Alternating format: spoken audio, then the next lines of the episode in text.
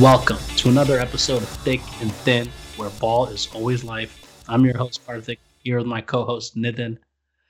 Nitin, what's good, dog? Season two premiere. Uh, we couldn't have started with more topics to discuss. But before we get to the NBA topics, I want to talk about one topic before that. Um, you know, we took our break, our hiatus for the offseason, what, mid October? Mm-hmm. Um, mm-hmm. After after the Lakers had had wrapped up the Heat in six, we did the recap podcast and we took a little bit of break. I didn't realize that was going to be a break from our friendship as well. You haven't spoken to me in in four plus weeks. You actually ignore my texts. Uh, I try to ask you about stuff about your life, non basketball, and it's clearly this is why they say don't mix, uh, you know, business and pleasure because if it's not thick and thin, I'm just dead to you. And I, I, you know, I don't know how I feel about that. It's a business relationship, man. I don't know what more Clearly. you want. We we clock in, we clock out, and then I don't want to hear from you and and your you know your rants and your opinions anymore. Let's save it for the pod. But we're back. You know, it's been a month. I didn't even have anyone to talk to about the John Wall gang sign video that dropped. oh my god, John Wall. But yeah, man. I mean, it, you know, it's funny. It's it feels like it's been so long since um we last recorded, and it hasn't even been that long. It's been a month. Um, yeah, but I think it's literally just a month ago weeks. the finals ended, and that feels like ages ago. And we're already just finished the draft. Free agency is right around the corner. It's like a whirlwind of an off season. You know, I think so because of the weird schedule and because of kind of the uncertainty around whether or not the season would start in December, start in January or later. Um, and then the draft actually moving from it was originally supposed to be right after the finals, like it is typically, and it ended up moving back a month. You know, people didn't know when free agent was, free agency was going to start. There was so much kind of uncertainty around, like, okay, what's the schedule going to look like, and then what's the level of activity, right? Going into 2020, we knew this was kind of a weak free agency class. Between the 2019 offseason, where 40% of the league were free agents, to the 2021 offseason, where you got guys like Kawhi, Giannis, PG, among others that are all free agents, it almost felt like 2020 was going to be like that dormant year.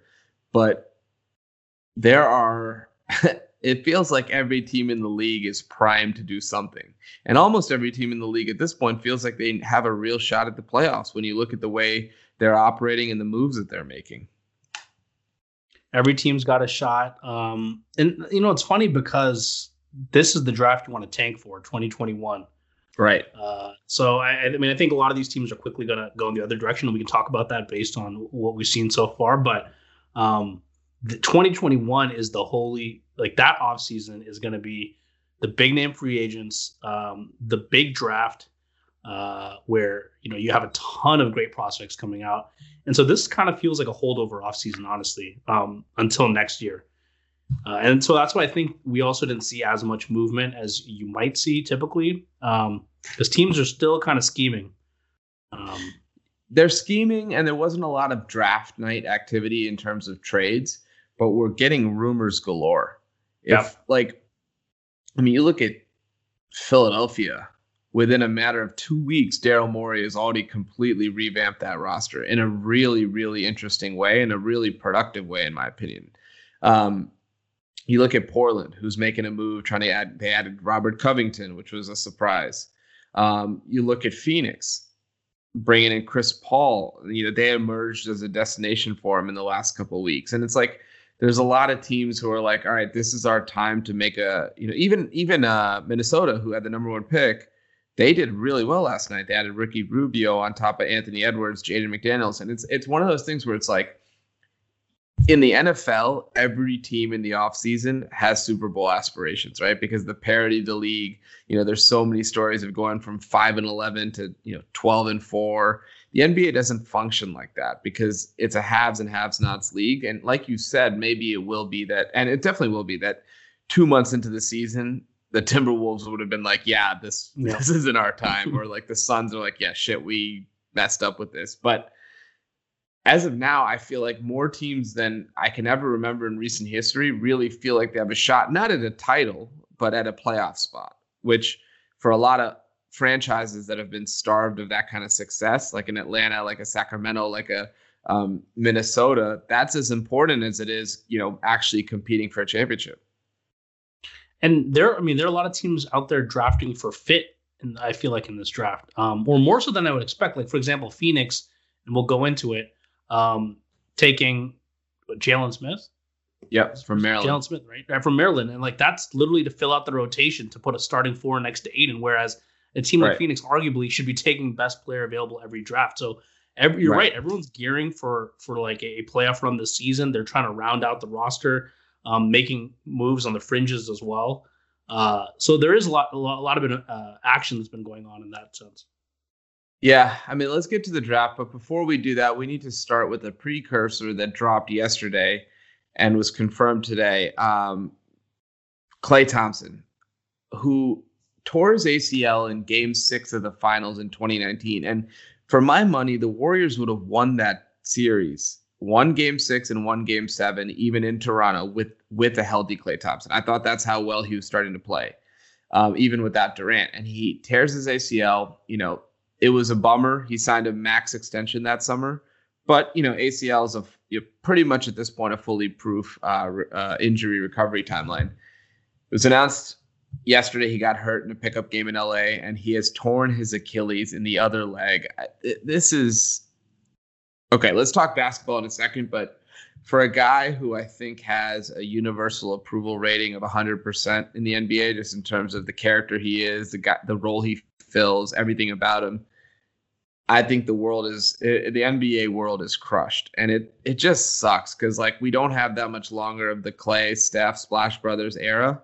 We have a max two three years of them at their primes, and now it feels like a we've been robbed of one of those years, and two B, who knows what Klay is going to come look like when he comes back. This, I mean, two years gone. It's it's hard to imagine what this is going to look like on the other side, and I feel terrible for him. Yeah, man, it's a devastating loss. Uh, Klay Thompson, and he's a guy who, uh, you know, as much as you can hate the Warriors, as much as I hate the Warriors, got to respect the way you know he puts in the work every uh, every season.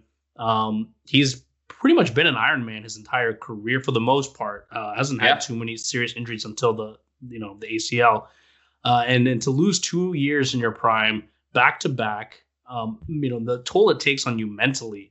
Like I know yeah. you've talked about you just tearing your ACL, right, and you not being a superstar athlete, you know. Well, um, or you know, I mean, I am, but superstar PowerPoint athlete. So, yeah, I'm, I'm, sure it really affected those PowerPoint skills. Uh, those first couple of months of. Uh, I couldn't align boxes on the left side because I, my leg would drop and like the fucking box would flow off the screen altogether. yeah, yeah, but you, I mean, you know, it's a, it's a, a lot of it is mental. Yeah, a lot of it is mental, and to, for this to happen two times in a row, and different, yeah. yeah, it's good. It's on a different leg, but at the same time, it's like now you've got you know an ACL here, your Achilles on the other one, and now how do you come back from that? Yeah. Um, as a guy who relies on a lot of cutting, precision. You know, he's he'll still be fine he's, shooting, but he's just going to lose a lot of that burst that really helps him kind of spring I open. think people people don't recognize that, right? They're like, "Oh, Klay's a shooter. He's not like a Russell Westbrook." But it's like this guy runs precise routes almost like he's a wide yep. receiver coming off screens, coming off pin downs, floppies. Like you need that burst, like you said, to get that split second of of uh, separation. And yeah, I mean, psychologically it's a, good point right? We saw it with Derrick Rose where a couple knee injuries in he was never the same guy and he, he eventually reverted back to some version of his his uh, you know MVP level self but never quite that uh, quite exactly the, the same type of archetype. And with Klay, yes he doesn't require as much you could argue as much sort of like side to side lateral quickness. He doesn't uh, it's not like an end to end speed type of thing like a John Wall who's coming off the Achilles right this is why people are so much higher on Kevin Durant coming off the Achilles than they are John Wall. But like, I still think you can't you can't sit there and say two like pretty debilitating leg injuries later he's going to somehow just waltz back in after two seasons off and and be the same player. Now, you know, I'm glad for a couple things. Uh, it, you know, the silver lining is a he's won championships, right? I know it's still early in his career, all uh, all things considered, and B, he got paid that second time. And I, I know that from a financial standpoint, the Warriors are probably not wishing that they were doing that because forty percent of the contract he signed of 190 million is out the door. But um, at least he got that security. But you know, it's it's funny because Cousins, his teammate, actually had those same two injuries in reverse. He tore his Achilles yep. with uh, New Orleans, and he tore his ACL. Um, you know, with right before this last season with the Lakers. So, you know, Wall has Achilles. Uh, Dwight Powell, of course, Kevin Durant. Does feel like this injury keeps popping up more, and I'm not sure why. I'm not sure if guys are training too hard. I'm not sure if we're almost like reaching a peak of like human limitation uh, hmm. before we currently continually evolve. But it, that's an injury that I, I don't think was as common uh, beforehand, and now seems to be happening way more often than we'd like it to be. I wonder the same thing too. Like I don't know why all of a sudden we're hearing about the Achilles injury so much more. Um, but yeah, I mean, and you know, obviously it sucks for Klay and and the Warriors too, a team that's gearing up for another championship run, look poised to make another championship yeah. run. Um, you know, there were talks about originally like maybe they'd use that number two pick to get another asset. Looked like they were settling for the pick uh, as we got closer to the draft. But regardless, like they had, um, were finally healthy, ready to make another push in the West, and now yep. you know there goes another year. Like this is just another big setback for them because without Klay, I don't, I don't see how they they contend. Yeah, so it's interesting, right? Because they heard the news basically hours before the draft. I would say like even less than 3 hours I think before the draft or if if that it was reported. I don't remember the exact time and suddenly you're sitting there trying to weigh offers for number 2 they ended up standing pat, and maybe we switched. So interestingly, they take Wiseman, right? They have this $18 million trade exception from the Andre Iguodala trade that they probably were going to let go because their luxury tax bill is out of fucking control right now. now Klay goes down. Joe Lacob is in a world of trouble because he's got this new arena. They're trying to get fans in. Um, at the same time, like you know, we're in the pandemic, so now there's two years post opening that there's probably going to be limited gate revenue. They they basically last year was a wash. So they're like, okay, what do we do to make us more marketable? They ended up trading for Kelly Oubre today. Uh, so yeah. we're recording this at 11 p.m. Central. So I don't know when you're all going to hear this, but at this point they've traded for Kelly Oubre based on how much tax they're going to pay. Uh, given his salary and how much over the tax they already are, as well as the repeater tax, Kelly Oubre is going to cost them $80 million this season.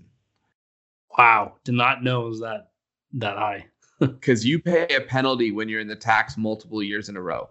Uh, they've been the tax the last mul- several years because yeah. of the supermax for Steph and supermax for, you know, Klay and, and KD was a max player and all these things. And it's like, oh, this is a problem. You're in no man's land right now.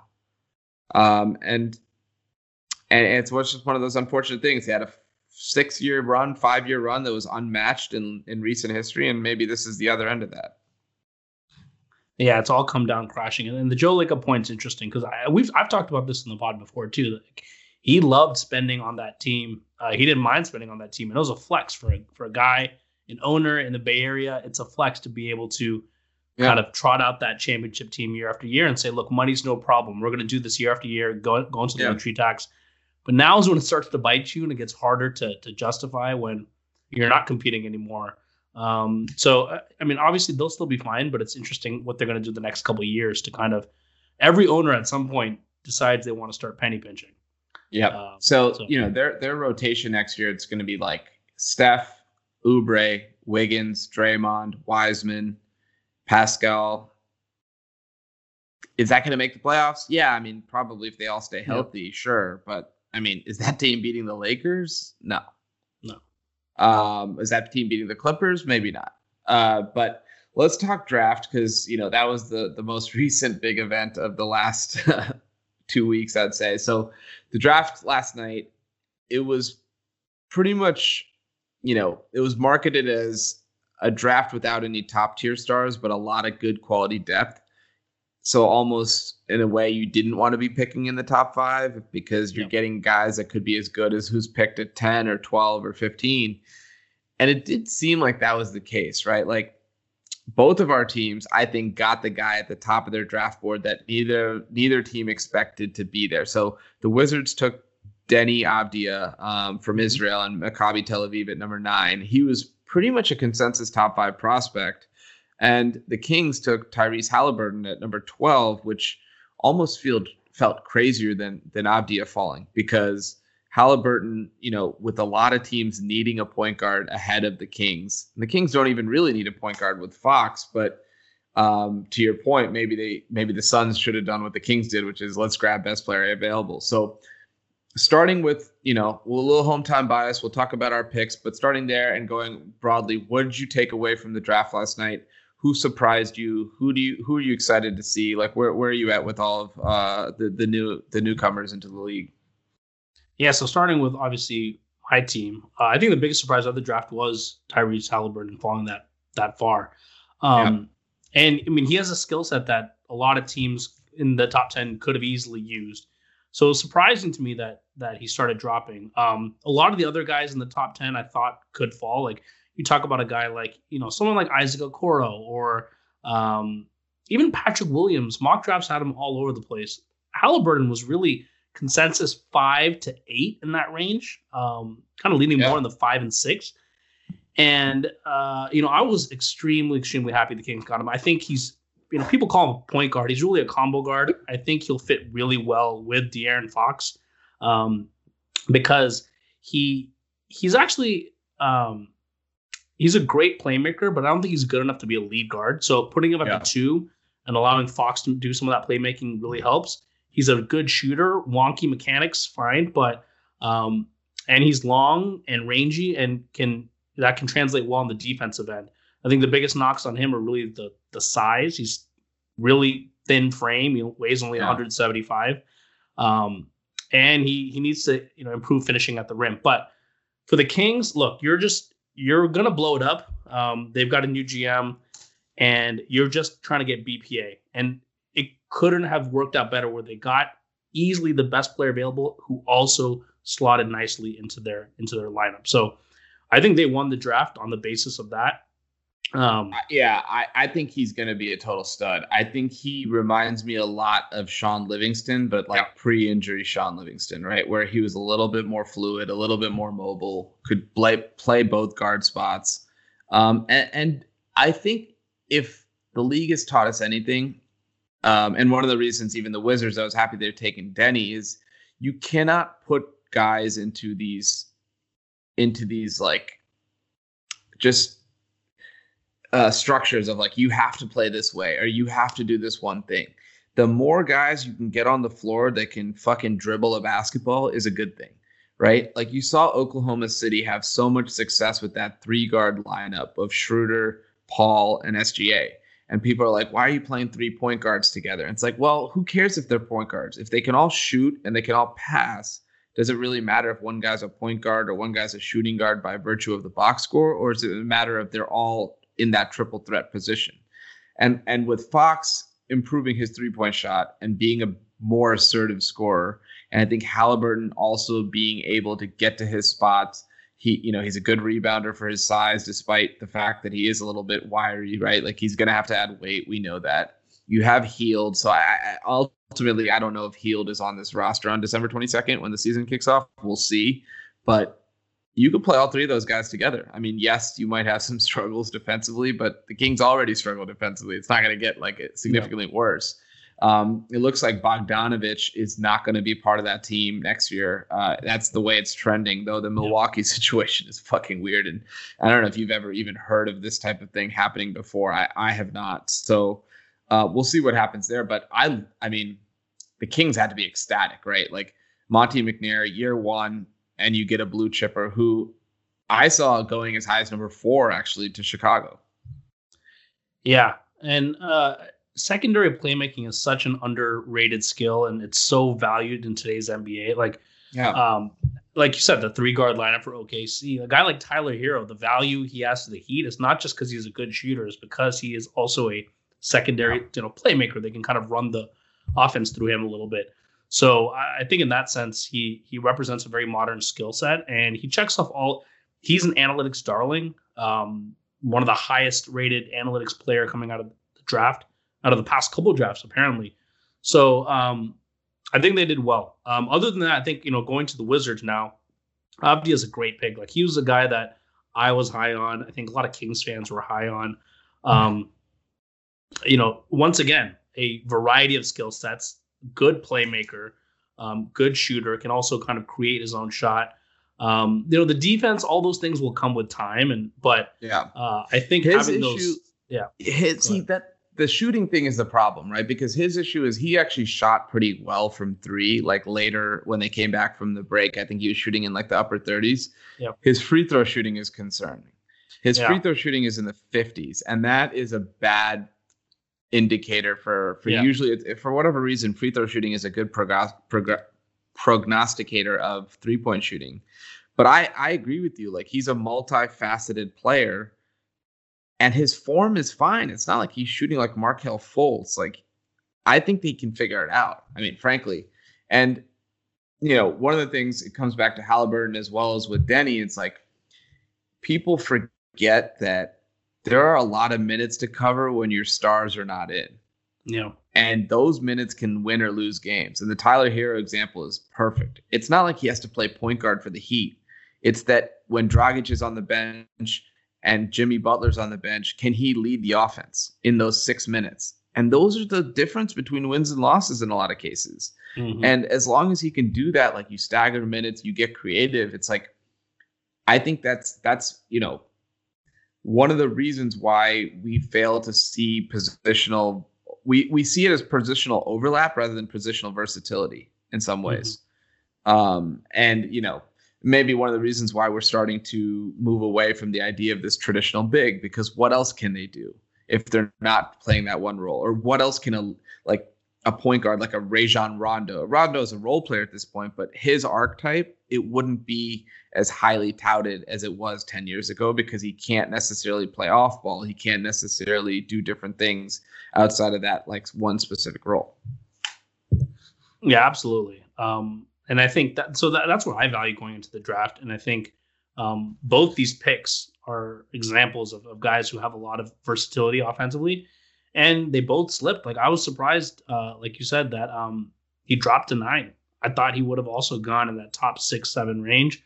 Yeah. Um, so I think the Wizards were also probably ecstatic. I'm sure the fan, your fans were also ecstatic uh, about getting him.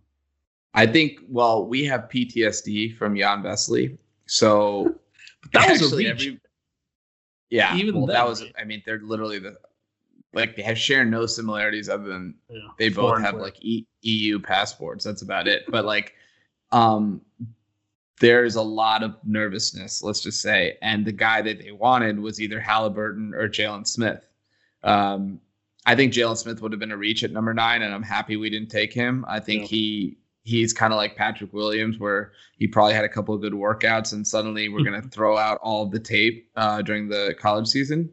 But Halliburton's the guy I would have said, okay, if you didn't pick Avdija, you take him. And I- to me, I'm like, if it's one guy that you're upset about, then it's probably an okay pick, right? Because Yep. none of us really know for sure. Um, you know, the the couple things that I would say surprised me. One is Okongwu, who the Wizards were heavily targeting from Mhm. USC at number six. I'm trying to figure out what exactly Atlanta's doing. Now they did trade Dewayne Dedmon um, today, but they have Clint Capela, who's on a big money contract. They have John Collins, who's a restricted free agent, so ready for a big payday, and they have um, Okongwu now, who's their rookie. And I imagine all three of those players won't be there in a year, but maybe they go into this offseason, uh, into this season saying, okay, let's start bring Okongwu off the bench, whatever, and eventually figure out who needs which of the two we're going to keep and which one's going to go. The other one that I think was very surprising to me is um, I couldn't quite understand what Boston was doing. Um, Boston year after year is like as a war chest of picks, always in the mix to trade up to get their guy, and they never do it. And it feels like Danny Ainge is that guy in fantasy leagues who won't trade with you unless he's getting like the two best players in the back. Yep. Um, and they end up with three guys. I mean, they can't all make their roster. Those guys aren't going to be impact No. dudes in five years. It doesn't make any sense. Yeah, they were trying desperately to trade up, and a lot of teams just weren't budging in, in that top ten. Um, and so that that came back to hurt them. Uh, they got Aaron Nesmith, who I actually like a lot more than others. Um, he he only has one really elite skill, which is his shooting. He was a decent defender, but um, other than that, like you're right. I, I think for them it's a big, big miss given they had those picks. Ideally, if you have that many picks, you package it up and move up and get your guy. Um, and they weren't able to do that. Uh, I think so. You know, the Onyeka was interesting because I actually I like the pick Um, I think they're gonna have to make a decision with John Collins. I think this year they're gonna figure out whether he's worth paying. I don't think they're sold on him. I'm not sold on him completely as a franchise cornerstone. Um, he's a good player, but are you willing to pay him, you know, top dollar? I don't know. Uh, the other one that surprised me a bit, I think um, Patrick Williams. I mean, I, knew he was going to yeah. go, you know, in yeah. the top ten, but he went pretty high. I didn't think the Bulls were going to take him. Like you said, Halliburton was was an option. Um, I thought they might go um, Avdija. I thought they'd I, go Avdija. Yeah, but they went uh, Williams, who's a good player. Uh, I love. side note: I love how right after Patrick Williams gets picked, the first thing they do is go into the story about him delivering flowers for his mom. Uh, um, and I was like, the human interest story's got to stop, dude. Yeah, like, we can talk about that, but I was like, the first thing, like I, I mean, back when we used to watch the drafts, I feel like you know, first thing is they go to clips of, of his playmaking. Jay Bilas is already talking about his wingspan, this and that. But here we get like this three minute clip of him delivering flowers. I'm like, what? Why is this getting like? If I'm a gonna, Bulls fan, yeah, is he gonna, deliver wins to Chicago? Yeah. Like that's what we fucking care about right now, yeah. dude. They've turned this into the Hallmark Channel where the draft, and they did this in the NFL draft too, but it's positioned as like a crowning achievement for that kid's life, which it is. But we're in the sports media business. Like, tell us about their fit Tell us about the pluses and minuses. Tell us about how this is going to make the teams better, not like the fact that they were able to do this despite like six levels of hardship. I know those stories are important, and I think with the broader audience they play. But look, the broader audience is probably not watching the NBA draft on a random Wednesday in November. The people who are watching are the ones who care about, about basketball. Exactly. So I, I don't understand what that coverage was. It was, uh, and, and I'm, hey, look, I told you, I'm an old school guy. I hate seeing the picks revealed on Twitter by Woj. I hate seeing anyone ruin it. I'm watching the broad, the telecast, and not knowing who's getting picked until I see Adam Silver say that name up on the podium. And so for me, like that is part of the experience. And it was just, oh my God, it was hard to follow the trades. It was hard to, they barely showed any clips of any of these guys. So you couldn't get a real sense of um, you know, any breakdowns on what the positives or, or minuses were for each pick. How do we was, control Woj and Shams? Because I'm over here just trying to watch the Wizards pick in peace, and I have five, six people already texting me, being like, "Damn, Deni, like Deni, Deni," and I'm like, "Fuck, just let me watch." Like, and I purposely stayed off Twitter until after the Wizards pick. After that, I was like, "Whatever, I might as well just yeah. like, you know, there's less suspense. I don't care yeah. as much, I guess." And I'm just like this is no fun. How do you control these guys? You can't because Shams doesn't work for the league, whereas Woj works for a major partner of the league. I don't know what to do. They got to like revoke these guys as press access or something. It's a joke, man. They they told Woj that he couldn't reveal the picks, right? So instead, he's yeah. just saying targeting. He's like, oh, they're targeting, you know, this player, and that's essentially saying they got picked. So it's uh it's annoying, but I mean, what can you do? Um, yeah. And a pick I did like. I didn't want to talk about a pick I did like. Uh, so Devin Vassell, I was originally mm. before the before hey listen before the shot, I was high on him. After seeing that clip float around the internet, I was like, nope, nope, I don't want to touch him. But I think going to the Spurs, like you couldn't ask for a better fit for for that type of player. Um, this shit's think, confirmation bias, dude. Just because you think the Spurs are Spurs are a smart organization, you're like, yeah, Devin Vassell, he's gonna be great there. It's the same with like um, when the Patriots draft someone, you're like, wow, what a find. It, meanwhile, the Patriots have like one of the worst draft records in the last 10 years in the NFL. This is the thing we do. We convince ourselves because the team is smart. Like, honestly, I got Wizards fans telling me that the Warriors really like Deni at two. Therefore, it was a great pick for us. I'm like, we don't know that they were right about that. They also took Ekpe Udoh like four years ago look, the Spurs have a better track record of player development than the Patriots, but I get your point. I get your point. It doesn't automatically make it a good pick.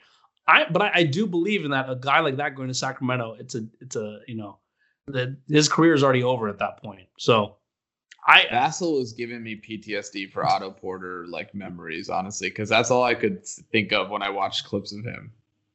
I mean, Otto Porter secured the bag, so you know he he played well enough to do that. Yeah, he opted in. I don't know. In case you were wondering, he opted into his twenty-eight million dollar player option. um, Yeah, I mean, I'm not a big college guy, frankly, um, and this season was especially weird because, like, usually when I do at least pay a little bit more attention is March Madness, and we didn't get that, and so we're we're working off YouTube compilations from like eight months ago, and to me, I'm like, I'm just gonna go by the big board of a Kevin O'Connor, of a Mike Schmitz, of a you know all these guys, Jonathan Givony, and it's it's like as long as the team picks somebody within reason of where their big board had them I can't fault it. I'm almost like this is almost what I would do if I was a GM. I'd be like, yeah, what does Chad Ford think? What is because then you can't get ripped by the media. You can't. You know what I mean? Yeah, yeah it's actually clever. I mean, like, that's how I'm evaluating the draft this year. Ever since Vlade took Papagiannis, where you literally, I'm like googling him. I'm like, is this guy even going to be shown on TV because they're not ready to kind of pan the camera to, um, you know, him in his living room. Uh, I've I've been wary. Uh, so uh, but yeah, just take guys people expect you to take. That's all you have to do. It's not that hard. You take Luka, and you're, you know, that's it. Easy. Exactly. Easy Everyone's like, Luka's the guy. He should go number one. Don't overthink it. Just take Luka number one.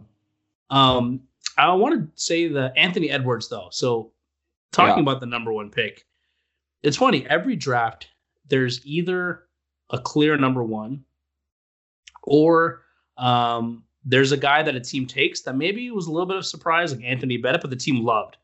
I've never seen a team try to get out of that number one spot so much and then just literally settle on the worst thing in the world was that ball, that lottery ball falling to Minnesota for number one. Yeah, and and then a couple days before the draft, that interview that comes out, and people are saying don't make too much of it. He's a 19 year old kid, but man, can you talk about all the wrong things to say? Um, I love football. Uh, like it more than basketball. I don't watch any celebrate. basketball. I don't watch any basketball. Um, oh man, I'm I'm just glad I was not in the Timberwolves position. And then obviously all the reports of them trying to get out of number one, and no one is is biting. Um, and, and, and you know, you can't even say that he was taken out of context with that quote because about watching basketball because they came out after he was picked and he was like, "Oh, what do you think about what you know? What do you think about the Timberwolves?" He was like, "You know, all I can say about them is they compete." I was like, yeah, you definitely don't watch basketball. Great, awesome, number one pick. Actually, doesn't like the sport. Uh, good stuff. Can't wait. Oh my god, yeah. So I, I, I feel bad. I mean, I think he is a he's a great prospect, but that's always a big red flag. Um, obviously they went through that with Wiggins, um, and I've gone through that with Willie Cauley Stein. It's like these guys who don't truly care about basketball, it's not a cliche. Like they just don't pan out as well as uh, other players just because eh, you know they just don't have that motivation and drive. So I'm surprised actually. You brought up a good point. I'm surprised given that they just lived through the Wiggins experience that they did take a guy who didn't also seem like super wired to just love the game. But if you look at it, and this is why they were trying so desperately to get out of number one, it's like who else are you going to take? You can't take Wiseman because he's not a good fit next to Towns, right? You'd have kind of too slow of a front court. Can't really take LaMelo Ball because he's not going to be a good fit next to D'Angelo, who they just traded for. And it's like, okay, you're not going to take like Obi Toppin number one or Isaac. Like who went fourth? Uh, Patrick. Patrick like, you're not taking these guys. Like you just can't. It, it's you yeah, almost no, just have to hope he was. Yeah. He's a kid, right? and then just hope for the best. They made the right decision at the end of the day. It's just funny because they were literally had no, like you said, no other option. Um, uh, but it's such a I'm big drop off after the three. I'm trying to think though. Now that now that I look back, when there was last not a consensus number one, I think it might have been the Anthony Bennett draft. Anthony Bennett, yeah, that was what 2013. 13. Um, 2014 was Wiggins. 15 was Towns. 16 was Ben Simmons. 17 Fultz. 18. 18 was Ayton. 19 was Zion. Yeah. Yeah, it's been a while. Maybe not consensus is not the right word, but a guy that the team was very excited to take. Yeah, exactly. Right. Mm-hmm. Um, and Bennett, maybe they were excited, but that was also a crapshoot. Like, like Oladipo went two, and then Otto Porter went three, And then, you know, I think Cody Zeller went four. So that was like a random collection of players in 2013. Yeah. But but Bennett, you know, they were sold on him being it's like if the the Timberwolves came out and were like, oh, we want a curl, but we think he actually is the best player in the draft, right? Like, yeah, it's shocking, but okay, maybe they they like him. This was a case of like they have to take him. There's no other good option. Yeah. They can't. Um what do you think of the uh the virtual draft? It's I mean it's like the NFL draft, man. Um I didn't like it at all. Uh, it just felt dead. It felt lifeless. Like obviously, I, I, I mean the biggest thing I like about the draft is the crowd reactions. There's a buzz in the room. Um, you know the Knicks fans are booing. Uh, you don't have any of that, and it's and I didn't like the uh, ESPN coverage. The you know Jay Williams is useless to me. Um, he didn't. Like, I don't think he watched. He's almost as unprepared as we are right now. Like I don't think he watched any of these guys. No, no, and so they're just you know they're speaking in just the vaguest um, kind of descriptions and comparisons. So I didn't like the coverage. Um, I thought it was cool, obviously seeing every player. I thought this was cool about the NFL draft, right? Like just seeing them in their home environment or their with their family, and everyone's in kind of a very different situation. Yeah. Um, but I don't know. What that did you? That part was cool. One thing that was like, this is just me being a bitch and just like complaining for no reason. But like, I just wish they wouldn't pan to the to the family room until those people knew that they were on TV. Yeah. Because the first moment they panned to them, they were just sitting there, just like staring straight ahead into the oblivion, not realizing that we already knew that they had been drafted because they hadn't yeah. been told yet. It was like an older feed or something. And then yeah. they pan after they do the analysis and then they're celebrating. And it doesn't make any sense. It's like, why can't you just show them after they've heard the news? Or are they really that upset that they got drafted by the Knicks, which is possible because Obi was crying quite a bit and that could have been the reason. Yeah, the whole thing's a little bit awkward, including with the delay. Like I, I get when the NFL um, I actually thought the NFL went pretty smoothly. But yeah. they were doing it like a month into like this whole quarantine thing. The NBA's had so much time to, to figure this out, and it still felt kind of a little amateur. Uh, yeah, it wasn't as I, polished as I'd hoped it would be. Yeah, and like I don't know, I feel like they could have put some better. Like they put Mike Schmitz on there, and like he's their main draft guy. I feel like we needed a different, I don't know, a little bit more. He was fine, a little bit more, just like personality with the knowledge. he was. He was just, if they blended Mike Schmitz and Jay Will, they would have been all right. Look, this is why I miss. Um, if you're not giving me hardcore draft analysis, give me a personality like Bill Simmons that one year where he's literally just he's like cheering for the Celtics picks. He's cheering. He's like, "What did they just do that?" Right? Like whether he's right or wrong, at least it's entertainment. Like either yeah, swing that way or swing the hardcore analysis. Don't settle for this weird middle with like these lifeless personalities. Yeah. Um, yeah, I don't know, man. I, I mean, look, it's the pandemic, so we won't go too hard on anyone. But can we I, talk about Poku? About what? Poku. What is that? Do you know who Poku is? Uh, Aleksej Pokusevski. Oh, the guy who's like seven one and ten pounds, basically. Where did okay, he get drafted so again? He got drafted. Uh, I think it eventually went to OKC. Yeah, yeah, yeah. That's right. It was Minnesota's right. pick, but I think the pick um, that traded for Rubio. Yeah. So, you know, going going into the draft, I was looking at all. You know, there's always a couple guys you don't like. You're just hoping your team doesn't touch. I was yeah. watching highlights of this guy out of curiosity because I saw his name come up a couple times. I was astonished how skinny this dude. Like, it didn't look real to me. He looked like um, bad, literally a stick figure. Everyone's like, "Oh, seven foot guard. Like, how rare is that?" Like this body type cannot survive in the NBA. Um, and he's not going to magically put on 60 pounds like that.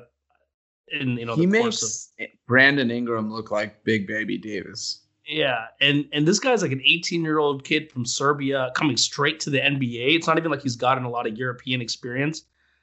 I I, I get why OKC when you have like 16 picks or whatever, you can take chances on guys like this. But oh man, I was like, I don't want to touch him.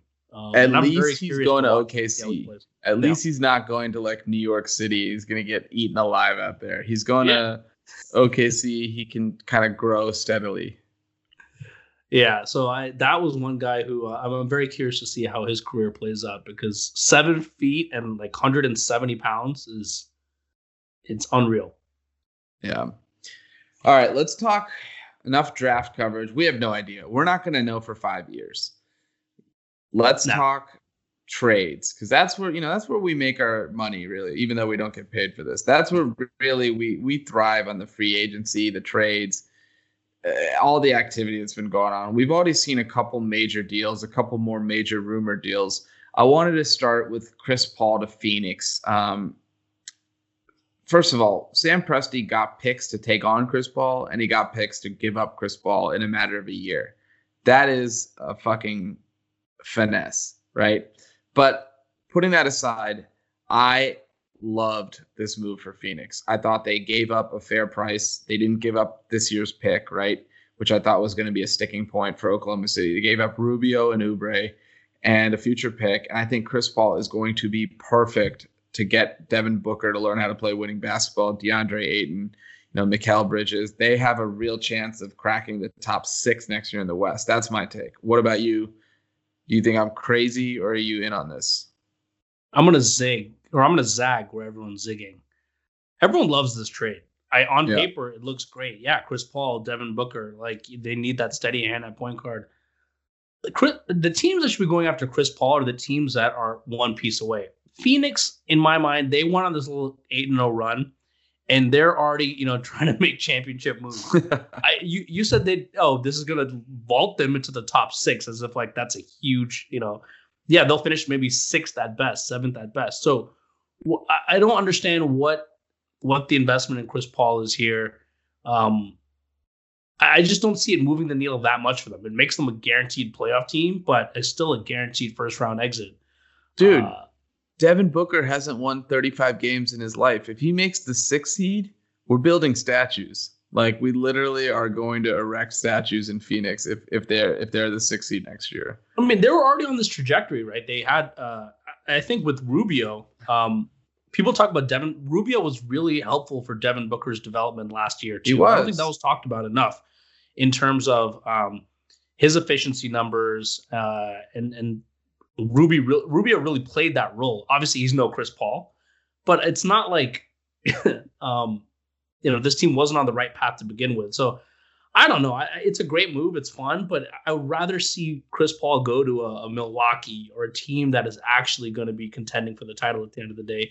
This just seems like a, you know, yeah, they'll they'll finish as a seventh seed. Great. Well, we're going to talk about Milwaukee here in a second, but like to me, it's like, yes, Chris Paul is not going to play for a championship, which is probably his number one goal, right? Because at this point of his career, that's all he has left to accomplish.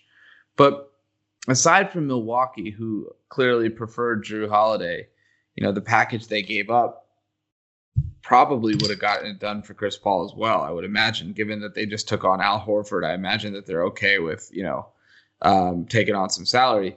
But who else was going to make a play for him? Like the Clippers had talked about it. Apparently, he had talked to Kawhi, but I don't know. That that was going to be a difficult trade to execute unless someone like Paul George came back to Oklahoma City. And then you have, um, you know, the Lakers didn't have the salaries to match. Who else really? Well, well just because other teams it was going to be hard for them doesn't mean that Phoenix should have gone and done it. I and and like I said, like I didn't like Phoenix's pick of Jalen Smith because um, it seems like they think they've got this a, a, roster that's ready to contend, and they're trying to fill out the the you know the missing gaps. They need to be taking. They're trying to teach their guys how to win, dude. How do you, as the Kings fan who chases the eight seed every year, not recognize and appreciate this? I appreciate it, but it's like okay, um, you can you can learn how to win from getting other vets on your team and investing what thirty something million and forty million in Chris Paul. Um, he was second team all NBA give up too much season. in terms of picks, which is fine.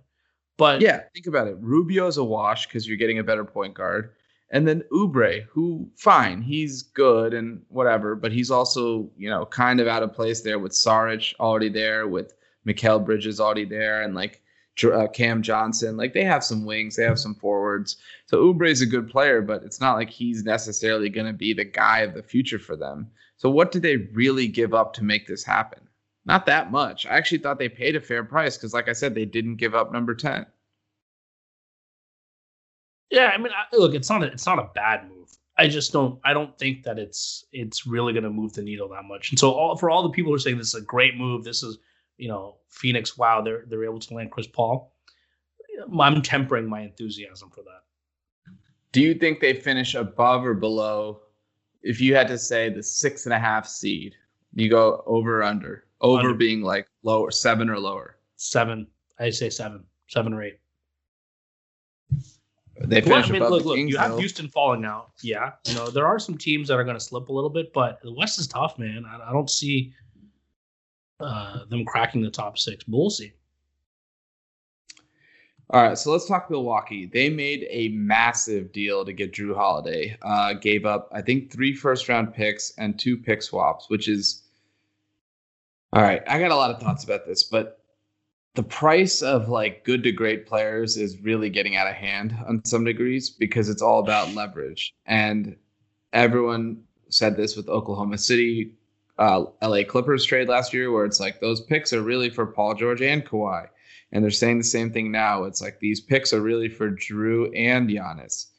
Um, I have rotated, flip flopped about 25 times on this deal, but I don't care about the picks so much, um, especially if Giannis stays. Those pick swaps aren't actually going to be picks, so it's just going to be three first rounders. They can't win a title with this team any more than they could two days ago. Um, Jrue Holiday is a nice player. He's made one All Star team and is probably more loved than he is good.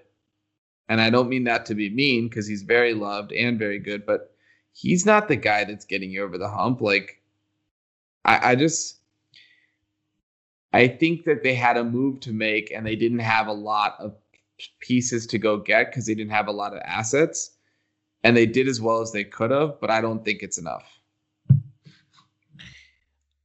If Giannis signs Supermax as he's expected to do, um, I mean, I don't know now with the Bogdanovich thing falling apart, but it, you know, by all accounts, Milwaukee has appeased Giannis by getting a Jrue Holiday type, you know, showing that they're willing to uh, to pay up for that.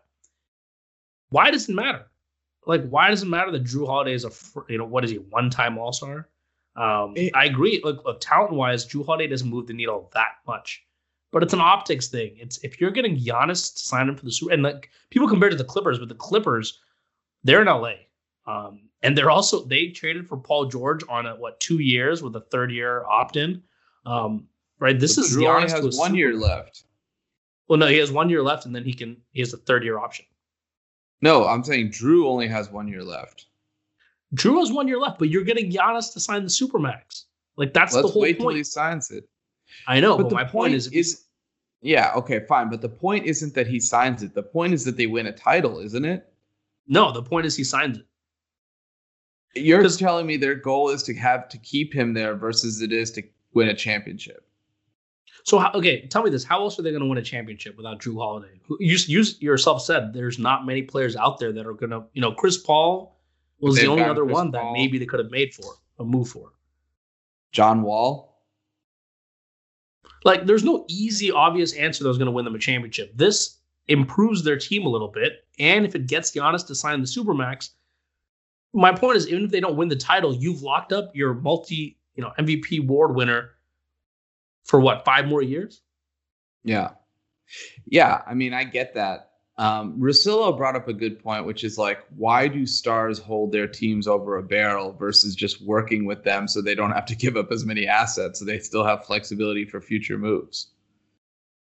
And it's out of the LeBron playbook, who did this uh, several times, most notably in Cleveland at the end of that tenure why doesn't he just communicate? Giannis says, "Hey, I'll sign. Get me Jrue Holiday. Don't pay too much because I want us to do other stuff." Versus, you better do something, and I'm not going to tell you what exactly you need to do, and we'll see if it's enough. Yeah, I mean, I, I agree that. Don't you think there's a point in this leverage conversation that's actually ending up making players putting themselves at a disadvantage? Yeah, like, I mean, you can look at Carmelo with the Knicks too. Same situation in which he could have uh, he made it worse right. for himself. um, See, this is why Kobe, Kobe is an all-time IQ guy. he had that trade to Chicago and he was like, wait a second, they're giving up way too much for me to come there. if I go there, I'm going to be on the same situation I am here in LA. So let's just demand we get Pau Gasol and suddenly the rest is history. Why don't more players think about that when they're trying to leverage their way in and out of situations? Well, the problem is Only right now, got, what? Milwaukee doesn't have any leverage. Everyone knows that they're desperate, and Giannis is kind of, you know, they have the screw max looming. So whether Giannis is willing to work with them or not, it's not like they were going to get Jrue Holiday for one pick. It just wasn't going to happen. Um, they're not so, going to get Jrue Holiday for one pick, but they are going to say that they they they are not going to if like let's say there was able to kind of float to the like the insiders like hey Giannis is tending to sign a supermax. He's still happy here. He thinks there's a real chance to win a title. Then when David Griffin calls him about Jrue Holiday there's not as much like hey I know if you guys don't execute this like Giannis is gone. At least there's some level of like optimism. There's some momentum towards that Giannis being part of the future plans with or without Jrue Holiday. Now, yes, that means they still have to make moves, and but ultimately, I think they will. Right, the team is trying to win a championship. That's what I'm trying to get back to. Giannis doesn't want to give up that flexibility, right? What you what you sign the supermax and then things don't work out, like you're stuck there. Um, no, you, you could do anything you want. You could leave. James Harden's trying to demand out when he has two years plus a player option. Yeah, you can't sign it and leave right away. Like it's he's still going to be there a couple years. Not well, not right away, but dude, they're the Bucks are also not going to be bad as long as they have Giannis. They're going to be a top three seed in the East. But look at James Harden. He has two full years plus a player option at almost fifty million dollars at the age of thirty four or thirty five that he's, uh, you know, newsflash probably going to accept. So with three years left, he has enough leverage to be like, I want to go to Brooklyn specifically. Now, whether or not he makes it all the way there, with to be, you know, to be determined. But the fact is, you always have leverage. It's going to be one or two years before Karl-Anthony Towns or Devin Booker, both of whom are, I think, uh, one year or two years into their new five year maxes, are going to say, hey, this isn't working and I'm out fine, but we'll, we'll, cross that bridge when we come to it. I mean, that's the assumption now based on how everything else has been going. But look, you, and you talk about Giannis working with the team. Why don't these stars do that? I don't know. But if you're Milwaukee at the end of the day, don't. I mean, if Giannis not going to work with you, he's not going to work with you. You have to do whatever you can to get this guy locked in. You're Milwaukee, man. This is what this is. The you're DC as much as you talk about DC as this downtrodden franchise. You're still a big market um, they don't Milwaukee, Sacramento, OKC. You're not getting these guys to stay. Um, you're not signing big time free agents. You need to pull out all the stops to keep them in your city. And so I don't have any problem with Milwaukee giving up three. It's ridiculous how much they give up for Jrue Holiday, but you you got to do what you got to do. I believe the JJ Redick podcast because he started this thing about how great Jrue was, and he made every guest come on and talk about how Jrue was the best defender that they've ever faced, and suddenly it just drove up Jrue's market value to the point that he's getting traded for a similar pla- uh, like platter as Anthony Davis or similar platters like what Bradley Beal would go fetch, and Jrue Holiday, if he was that good, the Pelicans would have been better over the last I think he got traded there in 2013. So over the last seven years, they would have been that, that they would have been a little bit better than they than they have been, which is exactly two playoff appearances and one playoff. And yeah, it was Jrue Holiday and Anthony Davis. Like how much like a better. There was a health factor, yes, but they were also healthy for enough to be better than they were, given how good those two people allegedly are. Jrue, Jrue Holiday is that um the you know who's uh, underrated. You know when people say that and then yeah. they like to say Jrue Holiday to sound smart. Like he's yeah. that guy. Like everyone's calling underrated. Um, he's not underrated anymore. He's so underrated that he's now overrated. Right? It's like one of those guys. Um, look, I love Jrue Holiday. Uh, UCLA. I watched him play. Met him too a couple times. He's my boy. Um, oh yeah, but, no, I forgot. No wonder you're slurping this dude right now. My God. Did I tell you my Jrue Holiday story? And um, I went to go see him in a uh, high, his high school game. So this is my freshman year at UCLA. He was a senior in high school.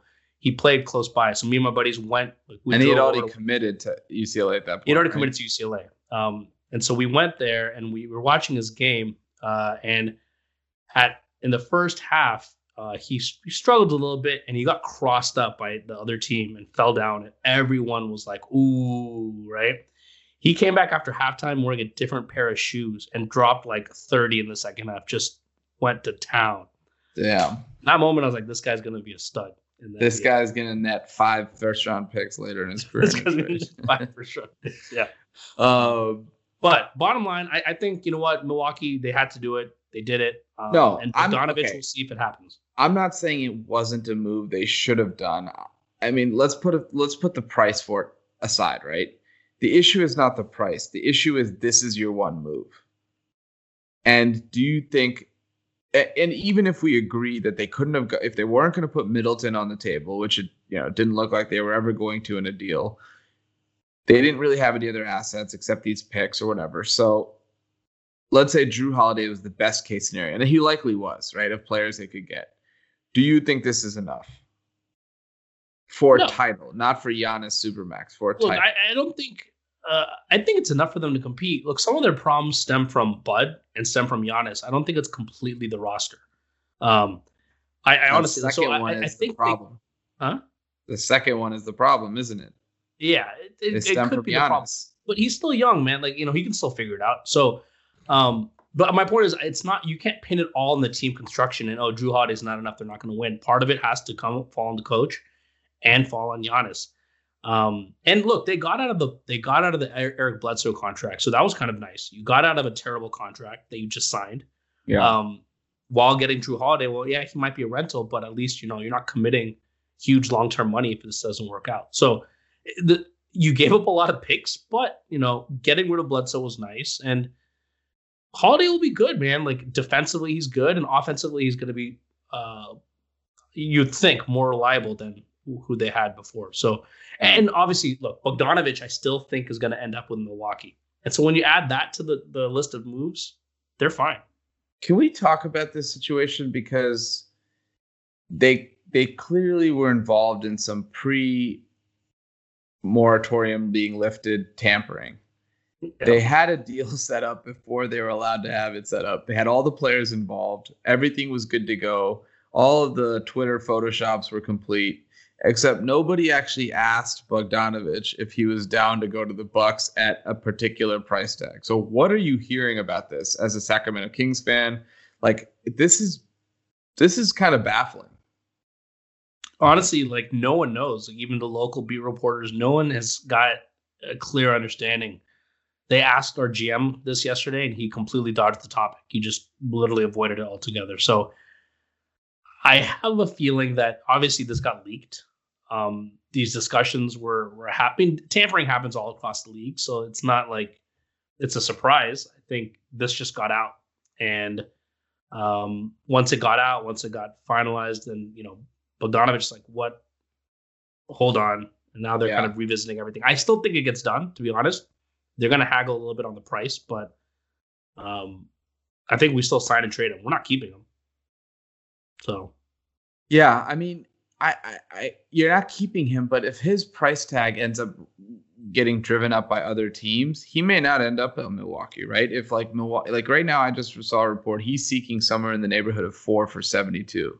Yep. So that's 18 million a year. Let's say that the Bucks were only planning on paying him 15 million a year, and he can go get that extra three a year from someone else. We don't know, like we know he wants to play in Milwaukee, but we don't know what his break-even point's going to be. Like how much is too much money to pass up, and we also don't know what Yeah. other suitors are out there for him.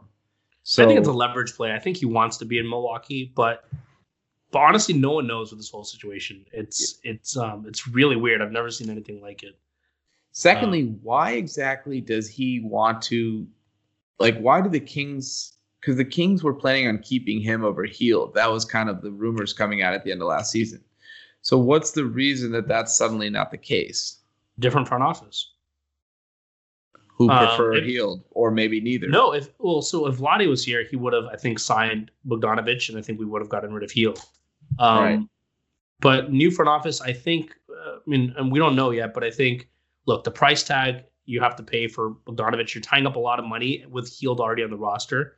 You might as well keep Hield. He's still an asset. It's Right. easily tradable.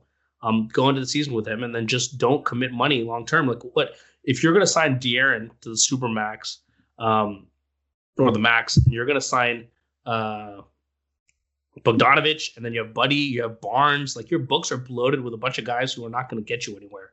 Yeah. So I think it's just smart cap management. And he, I look, Kings fans love Bogdanovich, but we also understand that paying him, and he's 28. Like what? Paying him 18 million a year, he's not going to get like that much better. So, yeah, I think it's this is comes back to I think actually what we talked about a last last off season, where it's like the Kings can't commit money just because they're young guys or do contracts. Yep.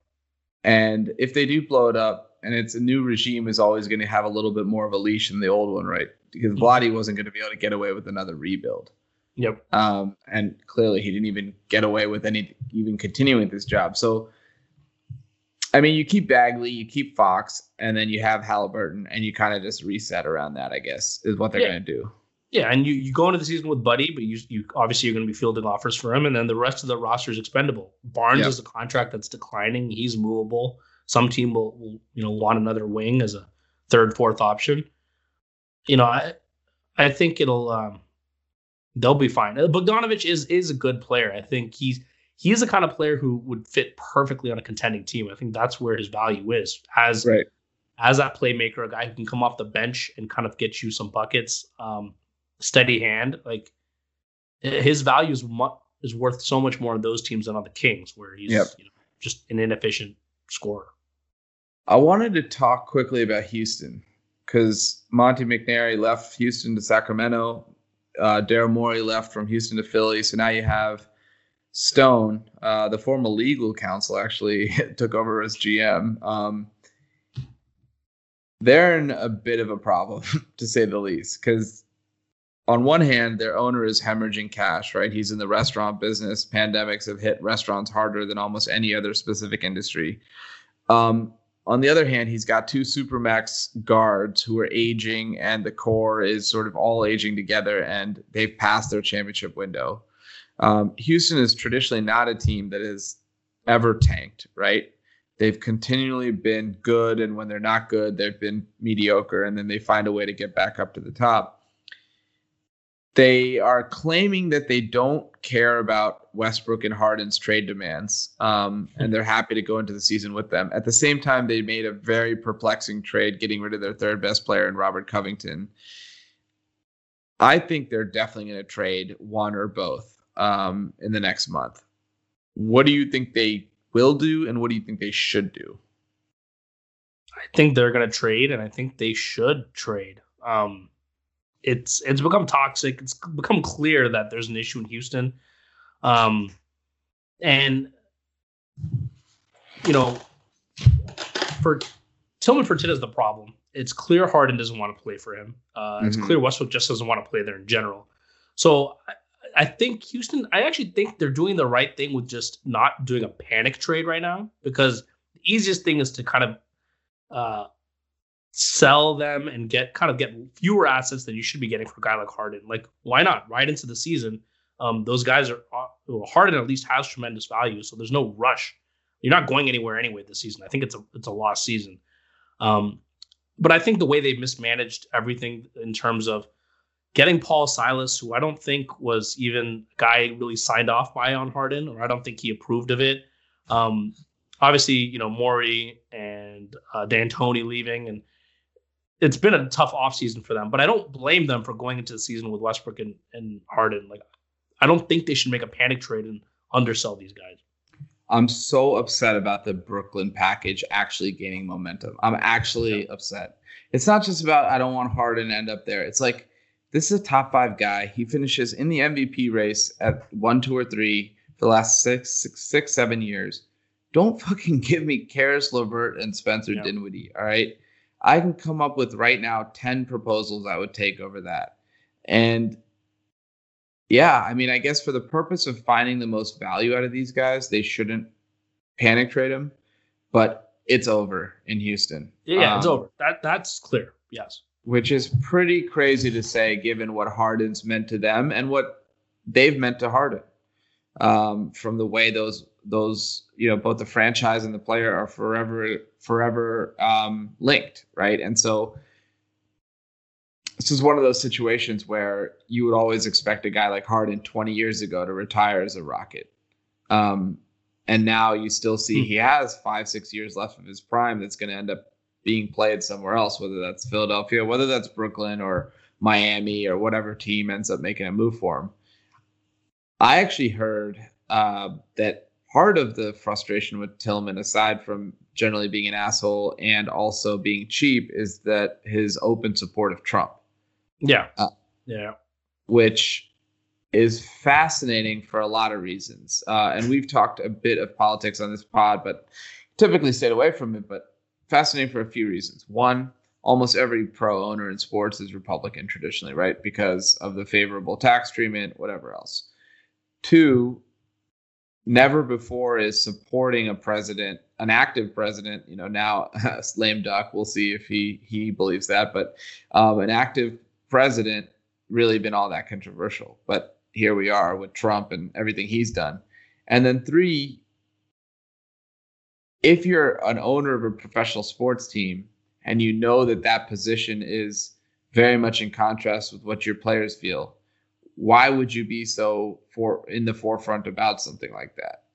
Um, I was pretty surprised um, that that came out only because I've never really heard that about an owner. But Harden has as much leverage as Fertitta does in this situation, right? So he can actually come out and, I mean, of course, he didn't say it in an interview, but that can get leaked and it's not a big deal. Yeah, I think that report is a little bit overblown. Um, they, I mean, I think with Tillman, it's more of a, um, it's a culmination of things. It's not just his open support for Trump. It's like you said, it's his blatant openly, you know, supporting Trump, whereas a lot of the other owners are kind of making donations um, under the table, but not publicly making any comments. It's also how he handled the China situation with Daryl Morey, where apparently, you know, Morey, um, you know, got a lot of heat for that, and he's spoken openly about how Morey shouldn't have done that. Mm-hmm. Um, it's the how cheap he is, right? It's, it's I think all across the board, this guy is just a is just an asshole. Um, and so I think it's a lot of frustration over that, and then the Trump thing is like a cherry on top. Um, yeah. But I do think that there's a serious problem there, like the ownership. Um, you know, you have to have a good relationship with your superstar. And clearly, if Harden turned down, I don't know if that report's true, but if he turned down 50 million um, in a city that he actually do, he does love Houston, like he loves Houston, he's been there for so long, and he wants to get out that badly. I think you have to look at ownership, um, and it's because totally that's been it. the big change, right? Because like Leslie yeah. Alexander on the team two years ago. Mm-hmm. Um, yeah, I mean, I don't think it's a basketball thing as much, right? Because he's playing exactly the way he wants to play and he's getting all the numbers he wants to get. And frankly, a lot of the success he wants to get. Like people say James Harden might not be a winner. That's just not true, right? He wins 50 to 60 games every year. He's a top three MVP finisher. You put him on the floor, they're immediately a top five offense in the league. So there's not like, it's not like this like empty stat stuffing kind of perspective. Like that's just, it's not the Trae Young situation, right? Like he's yeah. a winning player. Um, where would you like to see him go? Because I have an idea. Philadelphia is the most obvious example, right? So let's park them for a second. Philadelphia for Ben Simmons. I'm taking them off the table. Where else would you like to see him go if you had to pick one spot? I don't even know where he where he could go. I don't know what teams could get him. I'm trying to think. Um, what okay? What spot are you thinking? So pre-draft, but let's assume they get to package the pick that they just made. Yep. James Harden to the Chicago Bulls for Otto Porter, Lauri Markkanen, and number four overall. So now that's Patrick Williams. Mm-hmm. Salaries match. You get a stud in Lauri. At the time, the number four pick is a little bit more valuable right before it's picked than after. This was my trade before last night. So we'd have to see if Houston actually liked Patrick Williams. But you have a pretty terribly defensive backcourt with him and and LaVine, but Harden needs a big city. Chicago is dying for a star that they can actually market. This is the third biggest city in the country, and sometimes they operate like a small market team with the way Jerry Reinsdorf runs this thing, right? So you bring in a guy like James Harden, you know, you still you still have good enough pieces around him with Coby White, Zach LaVine, Wendell Carter, uh, Denzel uh, Valentine. There's, I mean, okay, Denzel Valentine's probably not shit, but like all these guys are going to get a bump playing next to Harden, right? Yeah. Um, Billy Donovan's a good coach. He coached Westbrook, so he understands like ball dominant superstars and how to manage them. That's my favorite trade. And I've not heard one team, one reporter, nobody ever mention this. Maybe because that's just something that wouldn't happen, but that's where I would go. I think that's pretty logical. Um, I like. Is it, it enough? It's probably not enough, right? Probably not enough. But I don't know. Like honestly, what other teams are going to pony up more for Harden? I just don't see. Uh, I don't know who else would, would trade for him. I'd love to see San Antonio get him. You know, pair him with Devin uh, Vassell, and that's a championship winning combo right there. no, I'm just kidding. um, San Antonio is interesting, but who do they have? They have Dejounte Murray, who they could include. DeRozan opted in, so that could be just for salary matching. Yeah, yeah, they got enough. Yeah, and then you you, you throw in a bunch of picks. Um, I don't know. I, I I'll tell you, I don't want to see him in Brooklyn. I think look, there's already been a precedent set with you know Anthony Davis kind of forcing his way uh, out, and I don't want it to kind of if Harden's able to do it too, dictating where he wants to go, and he's able to get onto that team with Kevin Durant and Kyrie Irving, it I would hate to see that. So I I am hoping he ends up in Philly. Um, I like that. I want that Philly team to be successful. I think they're a fun team. Um, it's I like how D'Antoni's there now. Um, how much is of a savant is Morey for getting off that Al Horford deal already? I mean, that was he only gave up one pick, Granted, I'm lightly protected in 2025. That could come back to hurt him, but he got a guy. Not only did he get off a bad, bad deal that still has like I think 80 million left, he got a guy in Danny Green who can play for them. He can play crunch time for them. Yeah, no, it was it was great. It was honestly great.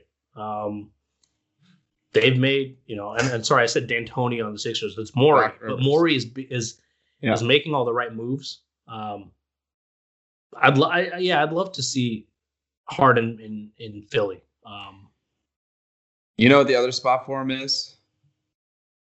Miami. The Heat, because the Heat have been waiting for Giannis. If Giannis signs the supermax and he's off the table, and they're still looking for that second star, you build a deal around you keep Bam, right? You're not going to give up Bam, but you yep. keep Bam, you build a deal around Tyler Hero, Herro. Duncan Robinson, Kendrick Nunn, and then maybe you know Andre Iguodala to match salary, Ugh. and then multiple picks. Ugh. That's such a poo poo platter.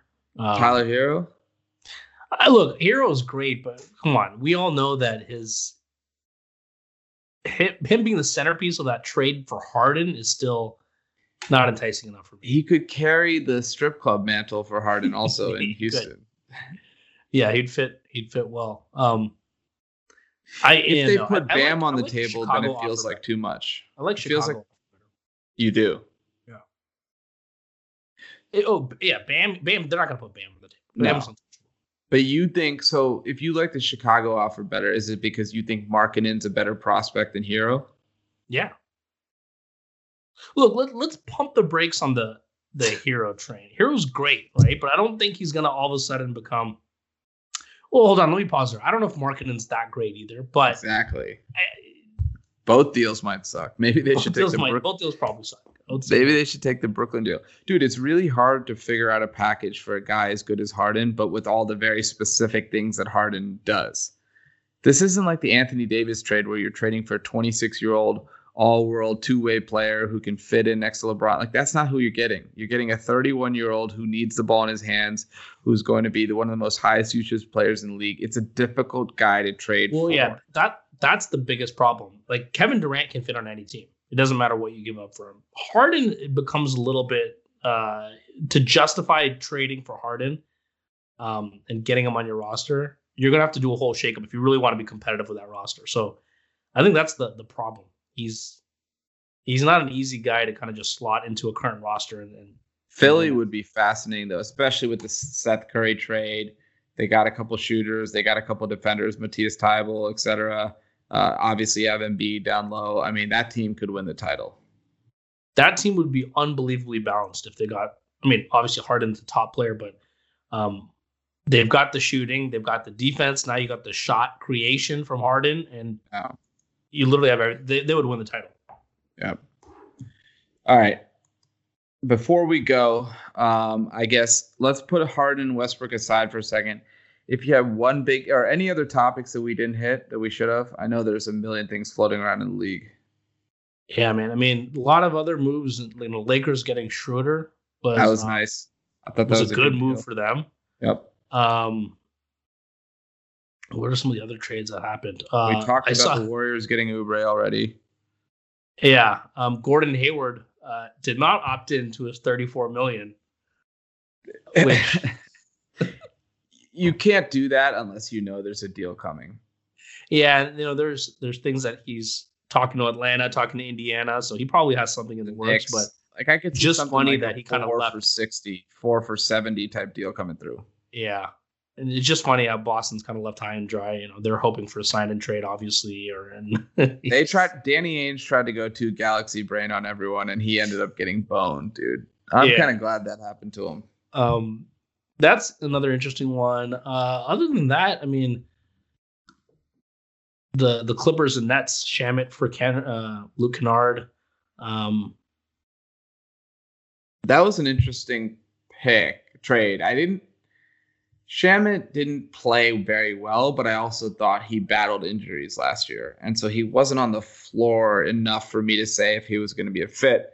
But I think they just want more shooting, and Kennard's a more pure shooter if he could ever stay on the floor. And he's always been banged up. But what I was going to ask you is aside from Russell Westbrook and Harden, if you had to say one big name that's going to get moved before the season starts, who would you say? And is there another guy?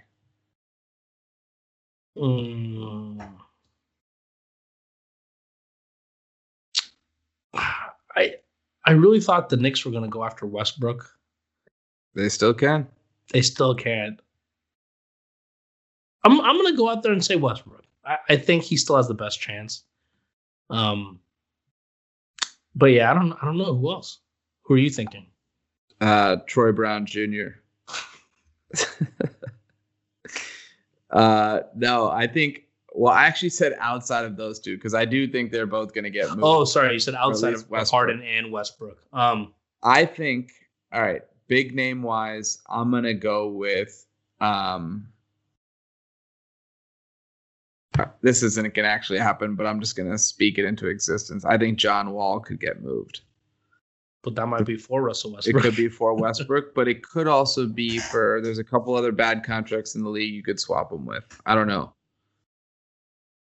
I told you, I'm I'm not high on Wall. I just don't think it's as. To- I mean, it's let's not get it twisted. It's a toxic contract, but um, I'm excited to see what he can do.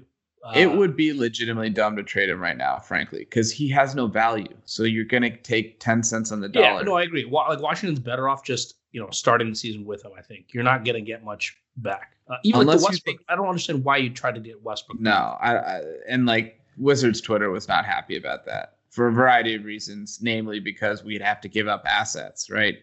So it's kind of like okay, our ceiling goes from what the eight seed to the six seed with Westbrook, but then we have to give up something that could be uh, re- relevant in the future when we blow it up anyway. Um, and and you know, there's obviously the attachment to Wall or whatever, but to me, it's like why unless you're sure he's done and he's going to come out and look terrible and then he's truly untradeable you wait for a month or two months and say, hey, like let's make sure he's like, you know, okay, he's not going to go back to averaging 23 and 10, right? Which is what he did his last healthy season, 23 11.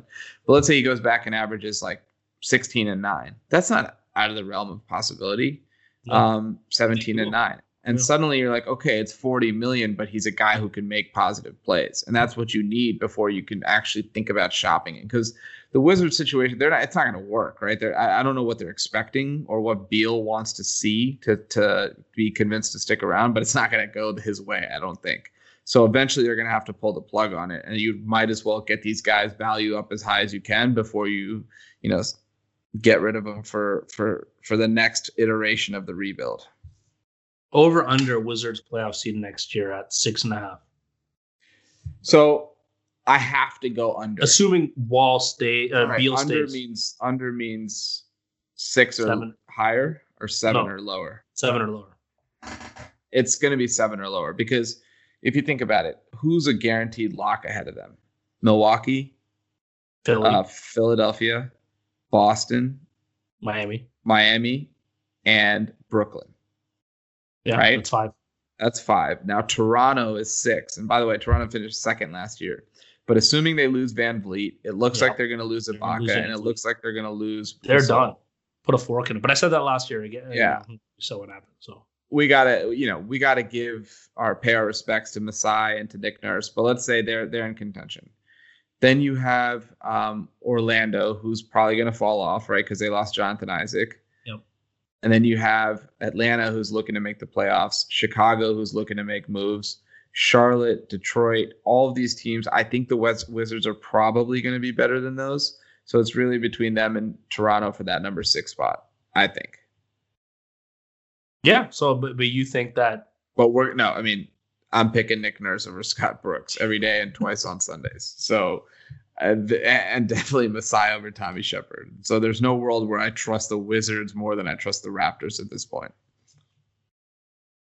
what if you could trade Wall for Westbrook and Beal for Harden and reunite Scott Brooks, Westbrook, and Harden? You have to do that. You do it?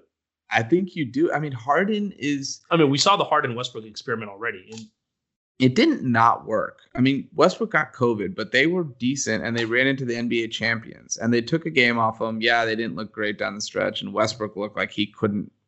I mean, that was bad. But here's my thing about Harden. I think we're almost beginning to underrate him a little bit. he, like Beal, Beal's game looks nicer than his contribution to winning has historically been in his career. sure, but Beal's much younger, five years younger. Five years younger. Now you could argue the time that Beal has now ascended to stardom, he would have led 50 plus win teams if there was any semblance of like a real roster around him. So that may be true. Mhm. But Harden is gonna be a top three MVP guy every year for the next three to four years. I don't think Beal has that ceiling. So, okay, forget about the Wall Westbrook piece. What deal could you do for Beal and Harden? if you traded Beal for Harden, I don't think the Wizards would have to actually add anything because of the youth that we Yeah. just talked about. So, about. like, if I'm Houston, I would. That's a no-brainer, right? You're how rare is it that you get a straight star back, who's still young, relatively young, um, back for your star? And then if you're saying if Washington, you know, you guys get better, why not make that move? Who says no? Houston says no, I think. I think they would have asked I- think they would ask for more. I don't think you would give more. I think they would ask for more. Beal and a first-round pick. I wouldn't do that. Like if I'm the Wizards, I'm not doing that because you're not though Harden in the East. You're talking yourself into it. Harden is underrated, I think. I think that's yeah, all of I'm- a sudden now when you're picturing him in that Wizards jersey, he's underrated. 800 step back threes in the season. After the pod, boot up 2K, put Harden on the Wiz, and then tell me how you feel after that. Yeah, Run straight a fran- straight simulate. Yeah, do some Monte Carlo. You know, have them both both run five thousand seasons of of and see whose bet record is better. Yeah. So, um, but anyways, yeah, I, I mean, it'll be interesting to see. I'm really excited for uh, free agency to kick off because it's always a wild period. You, even though I know this year there's not as many big names.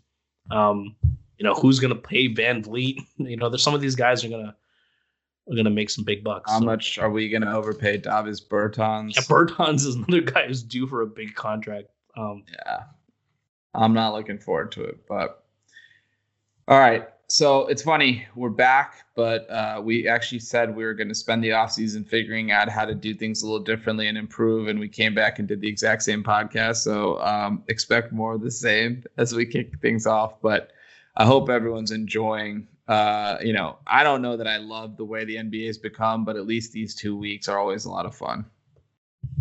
yeah, I agree. It's it's a lot of fun, lots going on, um, and it's just it's weird consuming all this at the same time that NFL's going on. It's just nonstop, Yeah.